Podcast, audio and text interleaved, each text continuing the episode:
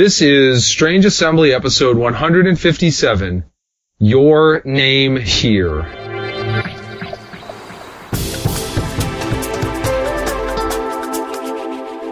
That's right, Strange Assembly is up for sale, at least for another ten days or so as of the time of this recording. So we're recording on Tuesday, November fourth. Now through November fourteenth, twenty fourteen, the Jack Vasel Memorial Fund annual auction is going on on BoardGameGeek. If you go to board game geek dot com, and up in the links at the top is the Jack Vasel Memorial Fund auction. You can also go to Jack Vasel dot org to find out what the Jack Vasel Memorial Fund is. That's Jack Vasel is V A S E L dot org. One of the auctions you can bid on, item number one sixty-two in the like thirty-two page list of items, is getting to be a co-host on an episode of Strange Assembly and get to dictate what we're going to talk about and everything. All the money goes to the charity. The fund collects money to give to uh, gamers and their families in times of need. So it is a good cause. Check it out. It's not really very expensive right now to buy our show, so you should do that. And Jay, I think this is the part where you are somehow contractually obligated to give some put down of the show. Oh, well, if you insist. I don't, but it's just strange that you didn't jump in to talk about, of course, our show is not worth uh, paying anything to, to run for an episode. No, no, I was just going to point out, it, well, you're not paying for being on the show. That's free. What you're paying for is actually being able to set the agenda of the episode instead of Chris. What, all sorts of people who aren't me get to set the agenda for our episodes. Right? Right? No? This is totally a democracy.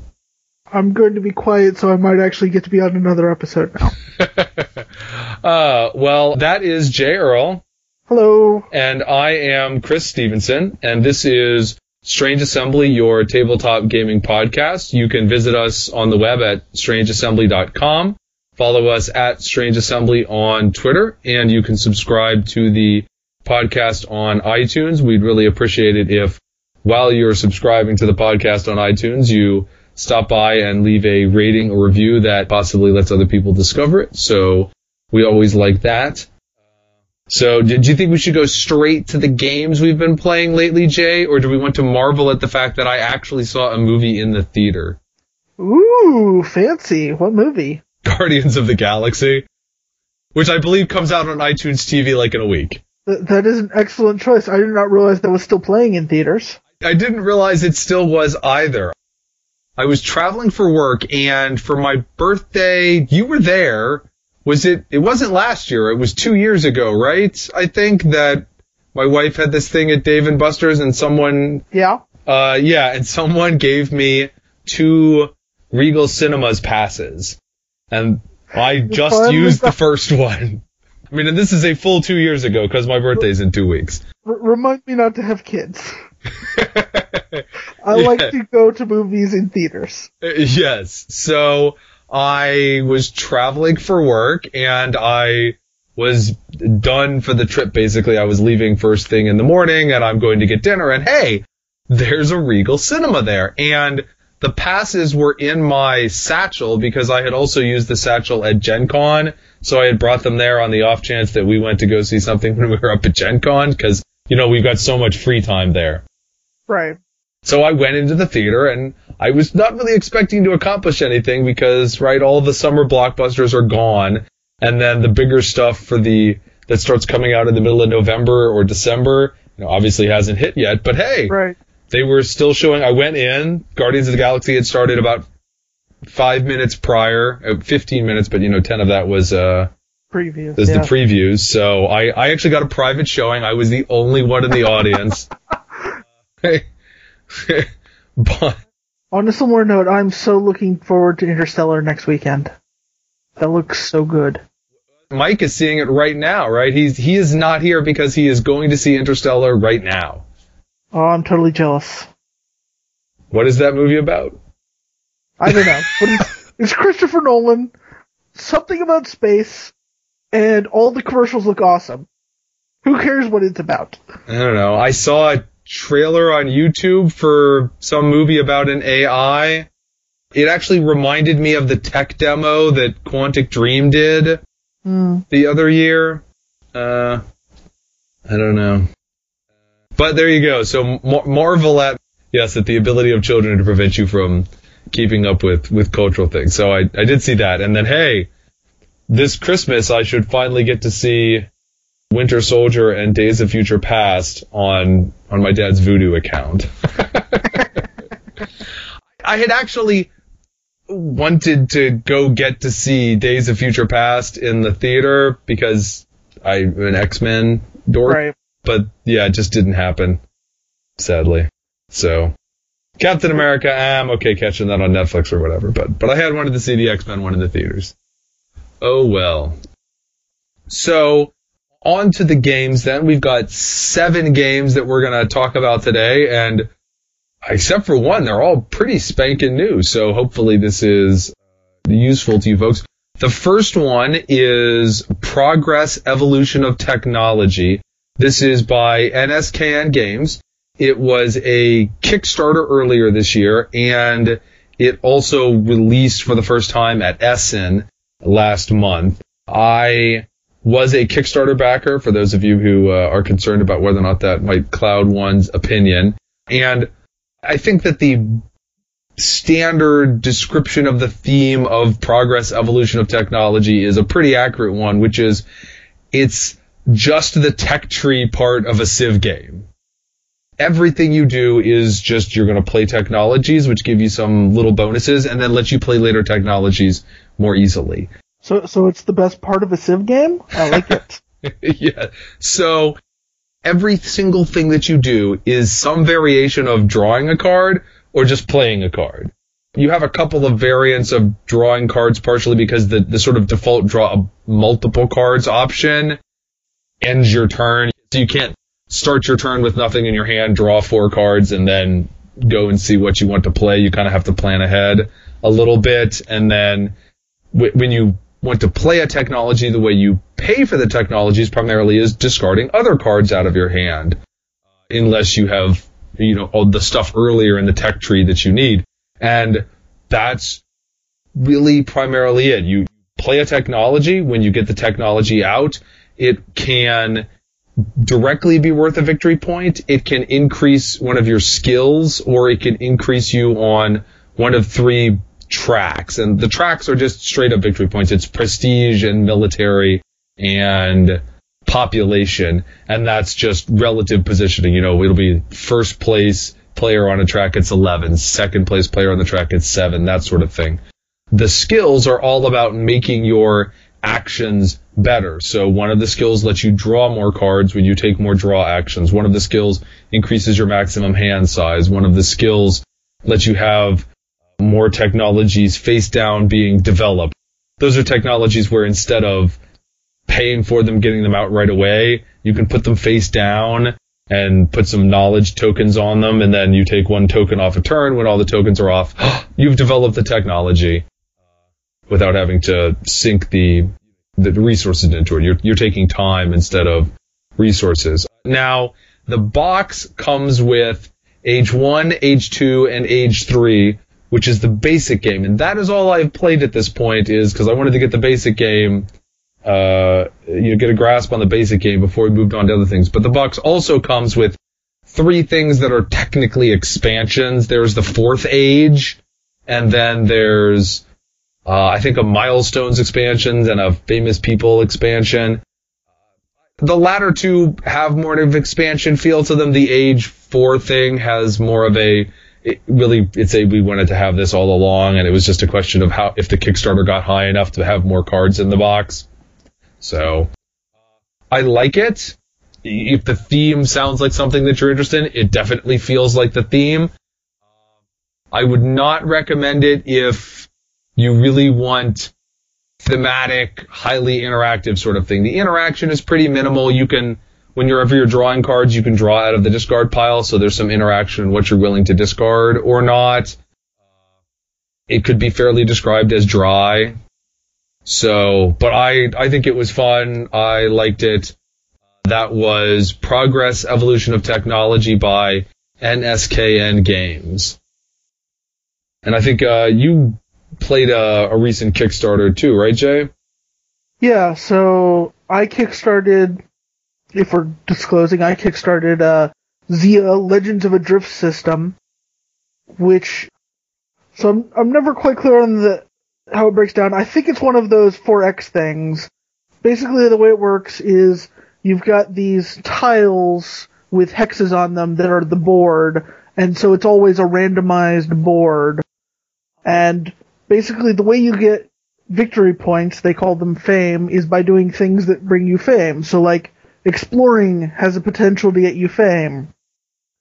Going around trading gets you fame. Shooting down the other players gets you fame. Gets you a bounty too, probably, but it gets you some fame. So it's it's a it's a good game in that there's a lot of different ways to play it. It's very, very modular. In fact, one of the things with the Kickstarter he talked about was that he wanted to make it easily expandable, where I haven't checked if it's all up yet, but on their website they've got it that there's going to be an exchange where you can make your own three D printed models to be the ships, because the the ones in the box are very pretty ships that they've got. He'll, he's got templates so you can make the boards for your ship. All of the pieces, you can make your own iteration of everything in the game, so you can expand it however you like to fit your needs. And the gameplay as it is, the other major way that you can play the game is there are missions that involve going to various places and doing basically die rolls to determine how successful you are. I really like it. It's a very versatile game. You, one of the games I played with it, one of the, the like two majorly in contention to win the game the whole game through. One of them was just trading, had found a nice little trade route and was going back and forth between a couple of planets. And the other guy was just the crazy explorer and was just every turn expanding the board out and doing missions based on the new places that were found. It's got lots of little bits, and within the game it's also very customizable that, so you start with a ship and there's an option to buy a new ship, and there's three levels of ships that you can get into, and each one you've got this board that represents the layout of the ship. And then you've got little Tetris pieces that are things like engines and shields and weapons that you have, if you want to use, you buy them and you have to Tetris them onto your ship somewhere. They have to physically fit in. And then similarly, the cargo that you're buying and selling or possibly harvesting, always also an option, you have to actually put it somewhere in your ship. That might be a turnoff if you don't like that, but there definitely is some mechanics of trying to figure out how to fit everything actually inside of your ship. Also, I think it's made it to the full retail game. It's not just the Kickstarter, but there's some very nice components in there. There's metal chips to be all the credits. He spent a lot of time getting all the plastic cubes to look very good. Everything in the box just looks amazing. You can tell he spent a, a lot of time on the materials, on every the whole experience, trying to make it the best he could. This is one of the Kickstarters that I had most been looking forward to, and it did not disappoint me at all. That was Xia Legends of a Drift System by Far Off Games. My next one up is going to be a actual Civilization experience, I guess, and that is Patch History. This game is from Stuntkite Publishing and originally came out in Korea last year, but it only just now had a major U S release, possibly just major an actual English language release uh, recently this year. The primary mechanic of this game is that you have these tiles, and they're pretty flimsy tiles because they have, I mean, they have to be when you'll you'll you'll hear when I talk about the mechanic. And each of the tile has squares or possibly rectangles on it. Your starting one is a three by two space, and then later tiles are going to be two by two. and they might have four individual squares, or it might have one big square that takes up the whole thing. At the start of each turn, you have an auction to determine which of the new array of tiles you get, and then you have to take that new tile and integrate it into your existing tile set, which is your civilization. And it has to overlap with something that you already have. So either you're sliding it under something you already have and giving up part of the tile that you just bought, or you're covering up part of the tile that you already had, and so giving up something that you already had, and they call that patching. The tiles produce different sorts of resources. You have to have food. You need resources, I guess. Un- un- unfortunately, from, from my point of view, one of the resources is literally just called resources. But that's the general I'm going to build something sort of thing. Oh, uh, oh when game designers need to borrow thesauri. Uh, well, I... I guess part of the problem is that I just default to calling whatever the stuff is in the game resources. Right. In general. So, you know, maybe you could say the problem is on my end because that just happens to be the word I default to. But, eh, you know. So, eh, while that's going on, then you have trade routes, and you start with one heading to the person to your left and with one coming in from the person to your left. And you can get a guy on the trade route and move him along. And when he gets to the other city, you can either propose an alliance or you can try to start a war. And there's sort of a blind bid about whether or not you're going to be nice or hostile. And if you're both nice, then you could choose to start an alliance. But if either of you chooses hostile, well, you're going to have a fight of some sort. And with a lot of civilization sort of games, you have to try to balance military and get other things and... Uh, you know, lots of interlocking parts. There are three eras, a total of fifteen turns. And at the end of each era, there's a vote. And each player has three hidden cards so that they know what one of the possible vote subjects is going to be. So you can choose to try to manipulate things so that you know that you're going to end up on top of things. And in fact, one of the, if not the biggest scoring source is going to be accumulating votes and then voting for something that you're really good at, because the number of victory points that the vote is worth is equal to the total number of votes on it. So you can just get a tremendous number of victory points, and whoever's last in a category is usually going to lose points. The game is very good. The patching mechanic is very Uh, distinctive. It's not something that I think has been done before, at least not in something that I've been played. I do like civilization games. It's probably best with four players. The time does not increase a terrible huge amount based on more players, because you mostly do a lot of things simultaneously. You don't have to. The rules are basically, well, do things simultaneously unless somebody insists that they not be simultaneous, because they are really insistent on something that they're going to do being contingent on what somebody else does, and then you have a, a turn order you can go through. But I would suggest it's probably longer than the box reads. The, the box says, I think, ninety to one hundred twenty minutes. The last time I played, now this is with people who had not played it before, and this includes instruction, but it was five hours. Ugh. Now, that's not a normal playthrough, right? Clearly not a normal playthrough, but one hundred twenty minutes might be a, a minimum unless you've got, you're playing really quickly, which is fine. Just be aware what you're getting into. Probably the the only actual problem that I would say with the game is that there can be a runaway leader issue, because if you are doing really well, then you can generate a lot of money or convert other resources into money. And then at the start of each turn, when the auction comes up, you can just control which tile you get and always get the tile that is best for you. So if you really start to fall behind, you know, if you're playing a four-player game and you're not doing that well, you're never going to get the good tile in, or the tile that you need, unless it's something that no one else wants, which is unlikely. So there is a runaway leader problem, I think, or a runaway loser problem, depending on, on how it goes. So you, if you don't manage to stay close at the beginning. But overall, I think it's a very good Civilization game that is uh, definitely worth checking out. That's Patch History from Stuntkite.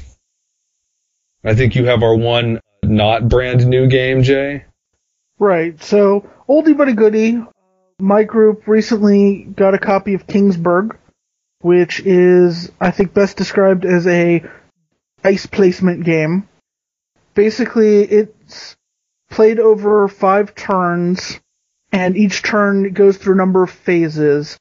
Basically, there's three three sets of rolling your dice and then placing them based on your roll, followed by a fight. And then you've also got a board of buildings that you can build. So, to place out, you have three d six, you roll up your dice, the turn, the, the phase is done in inverse order, so the lowest person goes first. You can place as many or as few dice as you like on any one space, but you have to exactly equal. So if you want the four space, you can put a four, or you can put two twos, but you can't put a five. So, I mean, you have to roll well to get to the higher stuff that's giving you better things, or if you roll high, you can go for more lower-ranked things. But so it definitely gets into an interesting dilemma of, do I go for the smaller thing and risk being blocked, because everything you can only take once, or do you go for something now? You know, the classic worker placement conundrum. You're doing all your placements basically to get resources. You then use those resources to build buildings, each of which has different effects on how the game plays. For instance, there's one that will let you once per phase go up or down one on your dice instead of being fixed in the specific spot. But then a lot of it also has to do, so one of the resources that you can get for the turn is soldiers, and then there are buildings that will give you more permanent soldiers. But at the end of each year, there's some semi-randomized unknown monster that you all have to fight off. And if you succeed, you get glory, and if you don't, they burn some of your stuff down. And, I mean, that's that's the basic gist of the game. It It's really well done. It's mm, it's definitely an interesting game, especially if, if you like worker placement. The rolling of the dice gives you a very int- gives you a very different worker placement where you're not just, I'm going to take the best spot right now. It's, you have to work out what is the best spot based on what dice I rolled. The one problem, though, is since it is die rolls, and there are, you know, the higher ranks are definitely better spots in some ways, you do run into issues where just you can't roll, so you're never able to do very well, or somebody's rolling really well and is taking the other good spots. That said, there are a few catch-up mechanics built into it.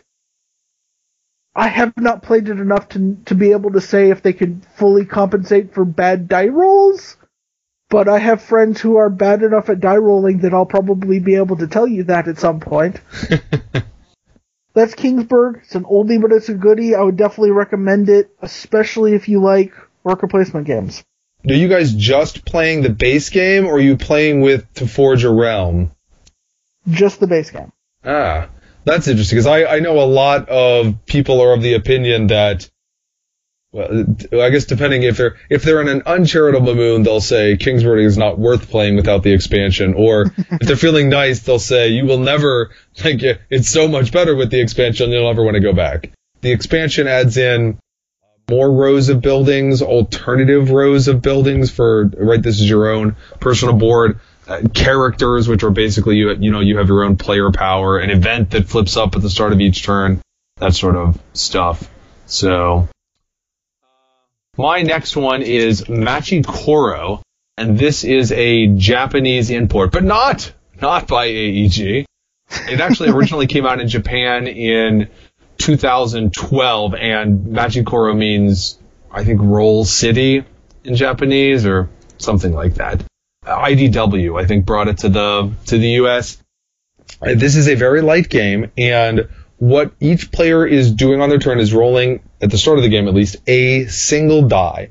It's one six-sided die, and each player is going to have some number of buildings in front of them, and these are cards, and each building will have one or more numbers at the top of it. If you roll the appropriate number, then the building will trigger and do its thing.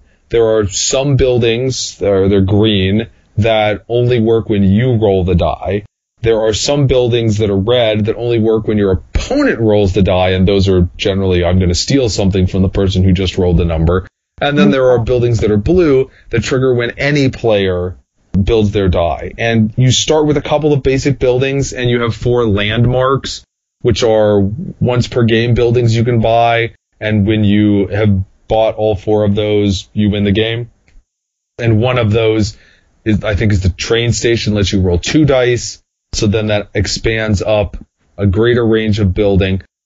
Everything is just getting coins, basically. You're getting coins, or you're stealing coins, or you're spending coins. You have a, a tableau, not tableau is not the right word, you, but you, you have a set of cards to buy, like the Kingdom cards in Dominion that are out there. There are already several expansions for the non-English versions of the game that I'm, I'm sure will reach this one.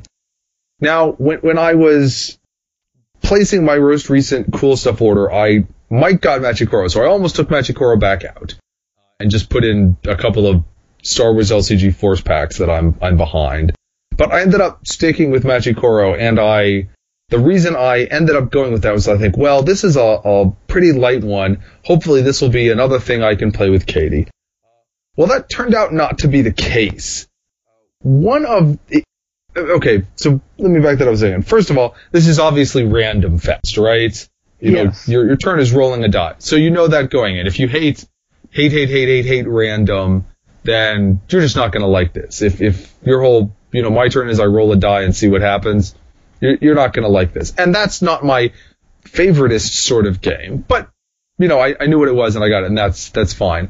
Uh, but there's no adjustment for the number of players. And so in a two-player game, the green buildings, the ones that only trigger on your turns, are just bonkers. Because in a two-player game, they have the possibility of triggering every other turn. In a four-player game, they can only possibly trigger every fourth turn, so the relative value of blue buildings as compared to green buildings is drastically increased in four players, and I think it's just not balanced at all for a two-player game. In fact, I, I right, it's, it's random, and I'm never going to play it enough to throw and do breakdowns, but I, I think that there's actually a just dominant strategy in two players, because there's... one building that's green that covers two and three, the the bakery, and then there's a green building that's a four, the convenience store. And the bakery gets you one coin when you roll a two or three. The convenience store gets you three coins when you roll a four. And then one of the estab- one of the landmarks, the supermarket, I think, increases the coin production of both of those buildings by one. So I think that the correct thing to do in that game is just always buy those two buildings until they run out, and then buy your supermarket, and then go from there. Like, there is just no reason to ever build up to the higher numbers. Uh, it just ends up wasting your money. Uh, your opponent can do it, but if you're staying down and just rolling one die, then your opponent is just not going to get that much out of doing things like buying the mine, which gives you five coins every time somebody rolls a nine, but somebody has to roll a nine. And if your opponent is only rolling one die, it doesn't happen all that much. No. So, which is really unfortunate. I mean, I don't, to me, at least for my purchasing purposes, being able to play a two-player was, was pertinent. And it's, it's okay for a player. It's, but, uh, I, I think it's just unfortunate. My one strategy tip would be always spend your money, at least early on. If you've got like two coins and you're like, oh, do I bother spending? But yes, you should bother buying the building that costs one, because as long as that number gets rolled once, you get your money back. So yeah. Just go ahead and spend it.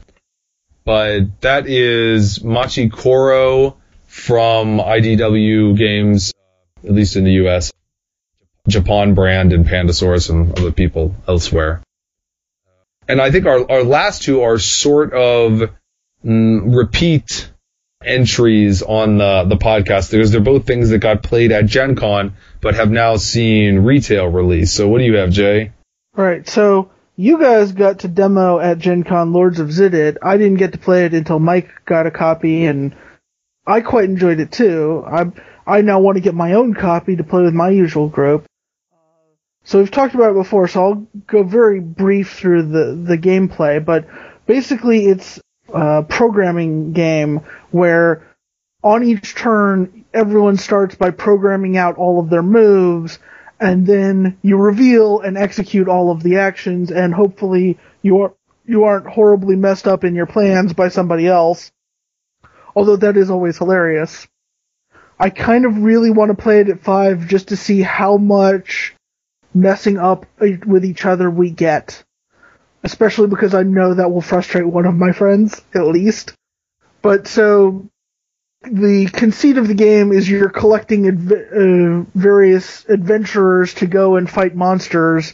So you, you, what you're programming is you're programming your hero who meanders around the countryside, ver- visiting various cities, and when he's at a city and he does something, the thing he does is he recruits somebody into your little stash of adventurers, and they're monsters, and if he's in a monster space and he does something, if you can spend the correct type of adventurers, you defeat that monster, and by defeating the monster, you be, you get to pick your favorite two of three options of rewards that you get, and so then at the end of the game, uh, the it's a really interesting scoring mechanic. We've talked about it before, where, as I said, there's the the three different reward things that you get, and at the start of the game, it's randomly determined the order that those are going to matter, and then it is a elimination.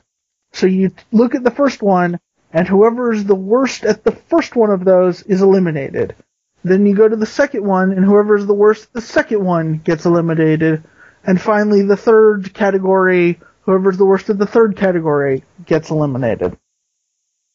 So I mean, that's that's the basic mechanics of the game. I I quite enjoyed it. I mean, of course, I'm a I'm a programmer, so I like programming games.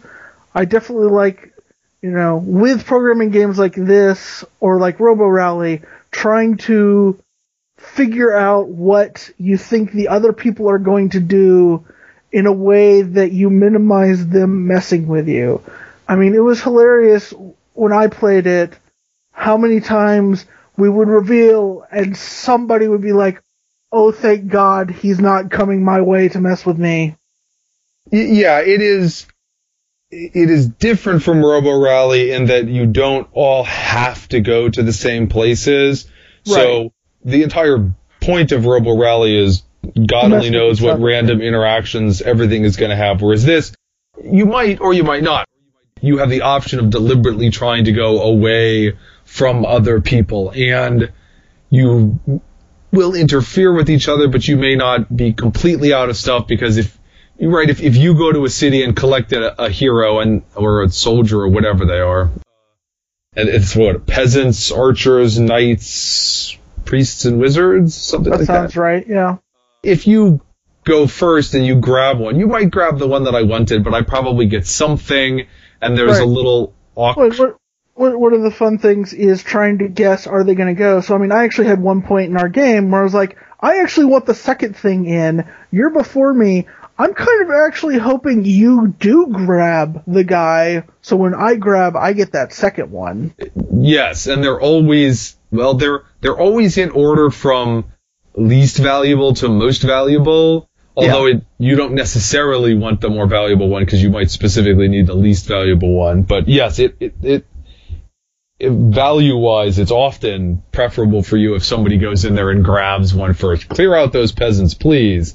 Uh, and there's, they're right, there's the little mechanic where, but three or four times a year, you can or is it just three? You, you have it's an auction, but the it's only an auction oh, yeah. to the extent that you want to use it, that you don't want to disclose everything that you have. It's mostly just whoever has the most of the different kinds of heroes sitting behind their screen gets some sort of reward. So there's kind of a reward for accumulating for, for yeah. having accumulated and not had the chance to go defeat the monsters. That, of course, is the big interference with the other players, is if you and I are both trying to take out the same monster and you get there and beat the guy, and then I show up and uh do, do nothing. Yes, uh I got nothing.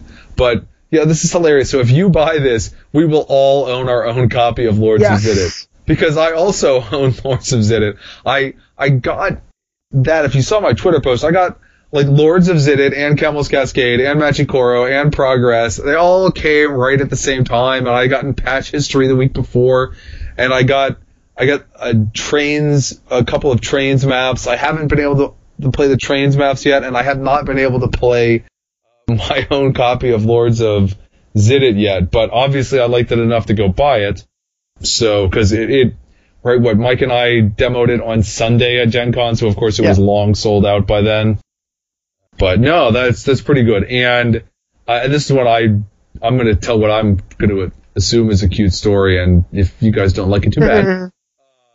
So Lords of Xidit is uh, a Libelud, and so it's, it, well, that's the publisher, which means I think it's distributed by Asmodee in the U S, and it's set in the same world with the same art style as Seasons. And when these boxes, the, the, the box, the various boxes came with various games, and this, this one, and I got Lords of Xidit out, and Benjamin, my four-year-old, looks at this one, he goes, "Daddy, that one looks like Seasons." I'm like, "Yes, my son, I have taught you well." Well done. So, uh, that's right, I'm, I'm turning him into a model of myself. Poor child, poor, poor child. Uh, anyhow, so that is Lords of Xidit. My final one for the day is the, the Battle at Kemble's Cascade, and this is from Z-Man. I also did a demo of this at Gen Con, and those who were listening to that episode may remember I the, the guy who was doing the demo got the rules wrong, which made the end of the game really awkward, and I'm like, I I think there's some chance he messed that up, but I can't buy it not knowing what the rules actually are. So it ultimately did sell out at Gen Con, but at the point in time I did the demo, I could have still bought it, but I'm like, no, I gotta, I'll just have to wait and, and see how it works later. Uh, but I ended up getting it. And the Battle at Kemble's Cascade is thematically based on essentially eighties space shooter games, Galaga, R-Type, Asteroids, these sort of, you know, some combination of side-scrolling games and the sort of free-for-alls where, you know, your ship can drift one way and be shooting the other way, and so you all have these... Proper physics. Yes, yeah, but it also has, right, like, laser bolts that you can dodge out of the way of, so maybe not. Yeah. let's, let's... yeah, so... What you have in this is a, you are a ship with a captain. You've got a picture with a little eight-bit. I, I always just take the red one. There's, there's no difference, but the, one of them yellow, I think, is like this hawk guy. It's totally Falco from Star Fox. And your ship is moving on to this board that will scroll every turn. You have five rows of these cards that go out, and they come with little trays. And at the end of every turn, everybody who's still in the bottom row gets scroll pushed up to the next row, right? Because the screen of the video game right. is moving along and dragging you with it. So they get scroll pushed, and then you get rid of the bottom row, slide the other four trays down, and then now you put the empty row up top, and you flip another four cards off the, the deck onto it that'll define what the next terrain is. And so as you're you're going through the game, you'll... There are hordes, hordes is an exaggeration. There, there are squadrons of bad guys that you can blow up for. The currency in the game is called Bolonium. So, uh, excellent. Yes. And so on each turn, you can fight on the board, and your default is you get to move one space and shoot once with your basic gun, which is, you know, one little energy shot that does one damage and it travels forever until it hits something. And then you can overcharge to take a second move or fire. Yeah, even at the start of the game, you have to pay energy to rotate your ship. So uh, when rotation determines, I guess you're technically rotating your turret, because that defines not where you're moving, but where you're, which direction you're firing. And then on other turns, you might want to power down and shop, which lets you buy new things. You can buy better weapons like missiles that explode and hit a target and that have a splash damage, or a gamma beam that shoots down the entire rest of the row or column, and including going through things that would normally block it. You can get a laser that lets you take lots of little shots, that that sort of thing. Or you can upgrade your engines, you can get shields, you can improve your rotary cage so it doesn't cost you energy anymore to rotate your turret. And you accumulate points by, sometimes by blowing up things on the other board. You can shoot other players and put PvP markers on them. If another player's ship dies while you're on the board, you get two glory, and then you can get bonuses if you have PvP markers on it. They have achievements out. So an achievement might be like run into three things in one turn. Ooh, I like that one. You know, or run into a boss part, because right at the right when you scroll to the end, there's this big huge boss that takes up the, like two entire rows. Or put PvP markers on multiple other players in one turn, have lots of PvP markers in yours, have upgraded ship. There's there's four of them out at all times, and then the instant that someone achieves one of them, then they take it and it gets replaced. Everybody also has a mission. You might the shopaholic wants to shop a lot. There's somebody who wants to get scroll pushed a lot, somebody who wants to a miner that wants to shoot at asteroids. And uh, there's this really clever thing with your health and your energy and getting shot at, where unless you're actually directly running into something, you don't immediately take damage. What you do, what happens when you shoot at somebody else is you don't hit them, you increase their threat level. Because, right, you, you shoot your laser and it doesn't hit them right away, it just shoots this pellet at them across the screen. And then on their next turn, they have to move out of the way. So on your turn, every space that you move reduces your threat level by one, which is a problem if you power down and try to shop when you have lots of threat, because then you don't move.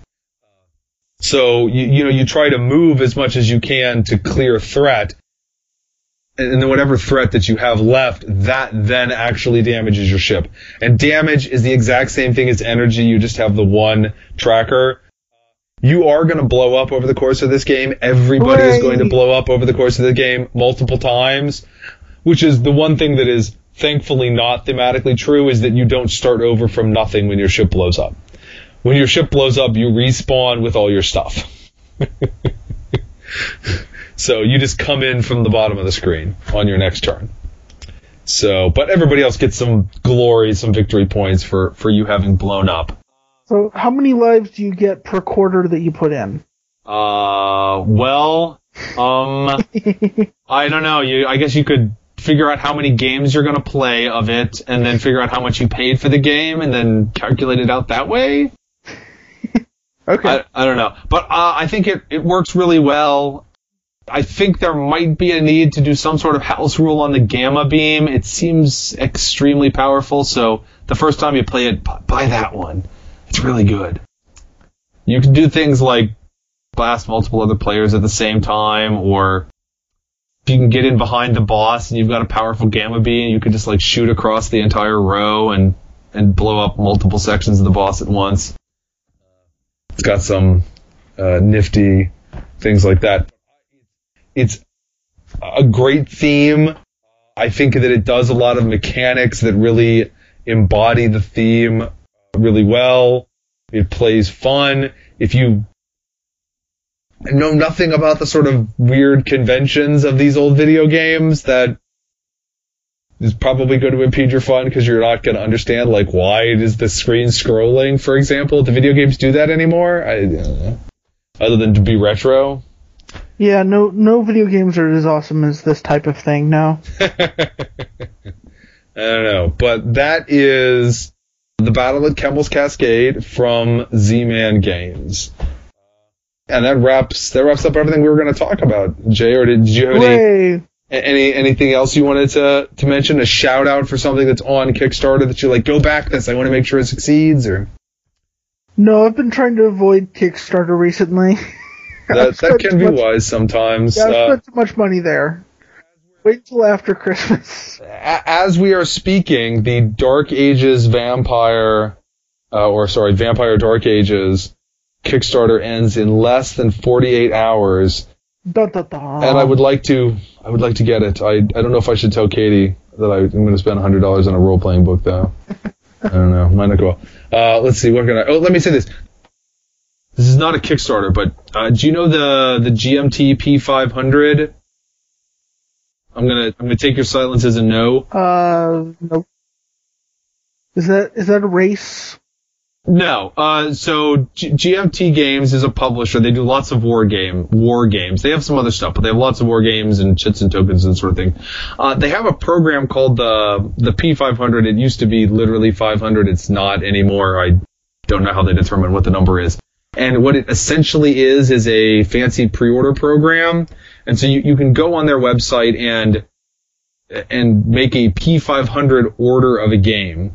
And they don't charge you or anything at that point in time. But what happens then is when they get a certain number of people who have placed a conditional pre-order on the game, which used to be five hundred, then they'll be like, oh, okay, now we can go ahead and arrange to publish this game for the first time or do a reprint of the game, as the case may be, and then they'll send an email out to everybody who put in, said they pre-ordered, said, okay, the charge date is going to be X, and, you know, and then everybody else knows at that point, and then they can start pre-ordering and jump on. And it's a way to let them kind right, of right. get out it, some smaller gauge, games. Gauge interest, yeah. Okay, I had heard of that. I just didn't get the name of it at the okay. time. Okay. Yeah, so I I don't know when I'm going to get people to play it, because you really want to have six players for it, I think, but there is a game called Here I Stand, and it is about the Protestant Reformation. Hey, I well, here's... Nerd. Yes, well, it, he, well, the funny thing is, like, right, it's about the Protestant Reformation, but I, I don't know, just disclosure, yes, I, I'm Catholic, and as irrational as it is, Catholic Church-related things in a board game will, in fact, help me. Like, Navigador, definitely, I like that game better than I would have. It tickled my fancy more than it would have, because Saint Xavier, if I recall correctly, was one of the characters in the game. So, anyhow, I, I went to Saint Xavier High School. Mm. And remember, unless you're watching the X-Men, it's Xavier, not X-Xavier. Anyhow. Uh, but, so, yeah, Here I Stand is a... It, Right, it's a six-player game, and it's and two of the players are the Protestants and the Catholics, and they're kind of doing their own tug-of-war for the religious hearts and minds. And then I think there's England, France, the Ottomans, and then the Austro-Hungarians, maybe? But uh, it's out of print right now.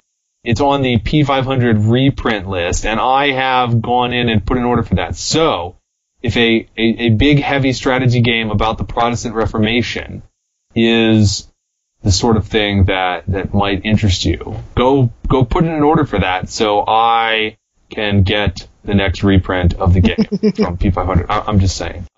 Yeah, and the title is a reference to a a mini speech that, that Luther gave. It's like, here I stand, I can no other. It's about how he can't be Catholic and and can't stop arguing about things when they're...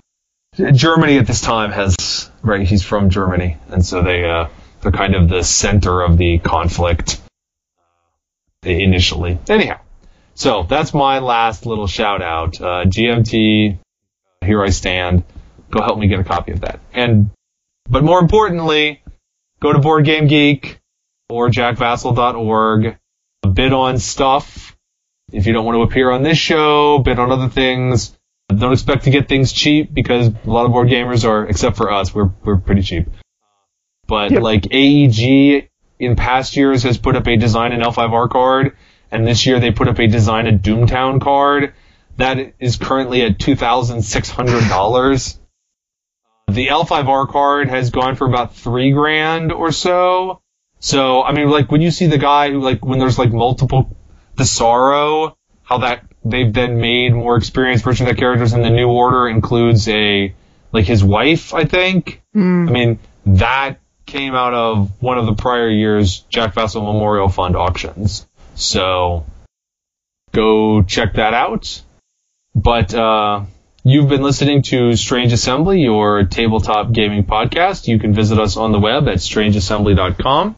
You can subscribe to the podcast on iTunes, where you can also leave us a review or rating. That helps make it easier for other people to find the show. You can follow us on Twitter. We're at Strange Assembly. You can also email me directly. I'm Chris at strange assembly dot com. I always like to hear feedback, be it positive or negative. But until then, for Jay Earl, I'm Chris Stevenson, and this is Strange Assembly. Never stop gaming.